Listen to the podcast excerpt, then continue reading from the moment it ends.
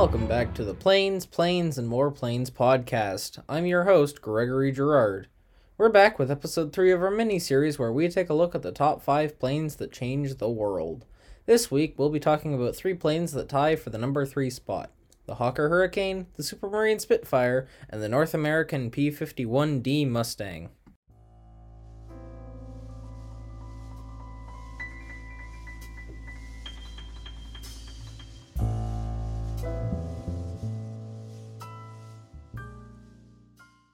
I want to start off by saying that most aircraft from World War II are iconic. The Avro Lancaster, the de Havilland Mosquito, several iterations of Messerschmitt and Grumman aircraft, the Mitsubishi Zero, and many others. Unfortunately, I don't have enough time or episodes to talk about all of them in the series as much as I would like to. Just want to let everyone know that all the planes mentioned were considered for this series, and I'll have places on the honorable mentions list. With that being said, let's take a closer look at the three planes on our list today. The Hawker Hurricane is one of the most underappreciated aircraft in history, largely due to the presence of the Supermarine Spitfire. The Spitfire had cleaner lines and much better handling compared to the Hurricane, making it more popular amongst pilots and more marketable for propaganda. However, the Hurricane was actually the better plane for combat if you could get it to line up on an enemy. While the Spitfire and the Hurricane had the same amount of guns, the Hurricanes were grouped, whereas the Spitfires were spaced out along the wing.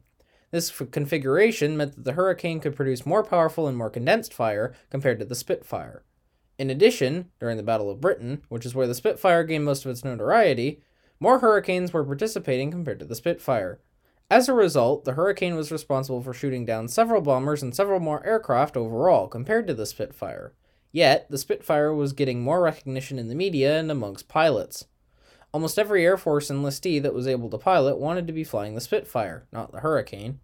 However, without the Hurricane, the enemy Air Force would have suffered many fewer casualties during the Battle of Britain and throughout the war. Plus, the Hurricane introduced one of the most important technologies in aviation history the retractable landing gear. But that's not to say that the Spitfire didn't play a big role, too.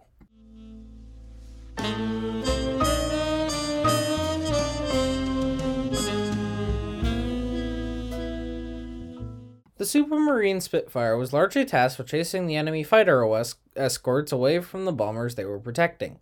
As a result, the Hurricanes were able to get a lot of the kills as mentioned above. While the Spitfire chased the escorts away from the action, the Hurricanes swooped in to attack the unprotected bombers and flank the fighters focused on the Spitfires. Another benefit the Spitfire gave to the Allies was its versatility.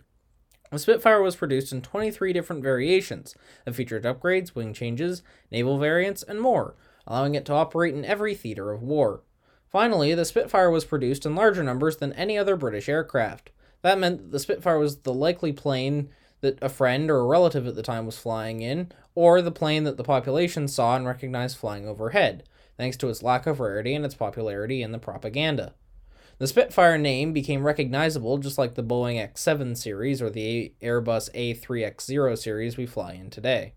Also, many Spitfires have lasted to this day, which are currently flying or located in museums, inspiring others to get into aviation and develop planes of tomorrow. In addition, the Spitfire introduced a bunch of new technology to its airframe, which helped in the production of future aircraft.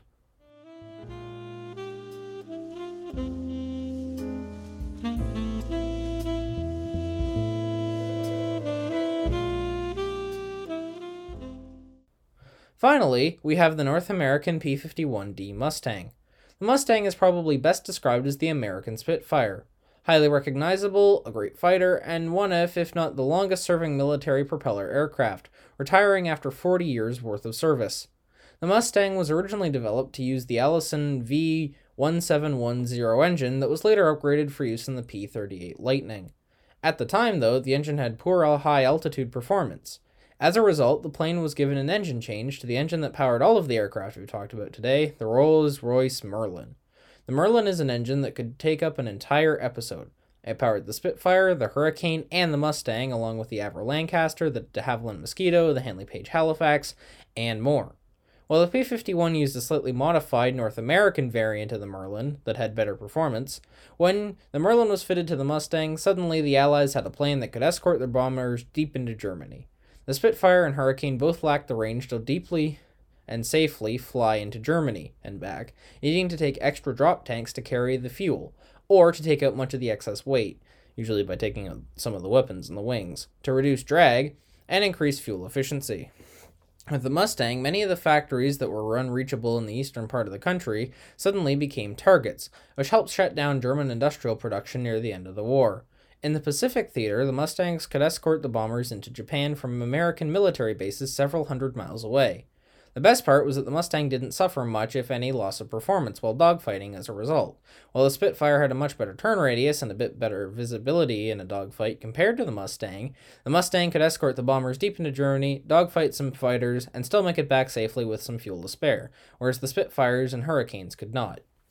Overall, while none of the planes featured today were really amazing technical marvels that changed the world of aviation design or that changed the world's technology at the time, of course, aside from the Hurricane introducing the retractable undercarriage and or the Spitfire introducing some minorly new design ideas to help reduce drag and increase speed, what the planes did do was change the outcome of World War II.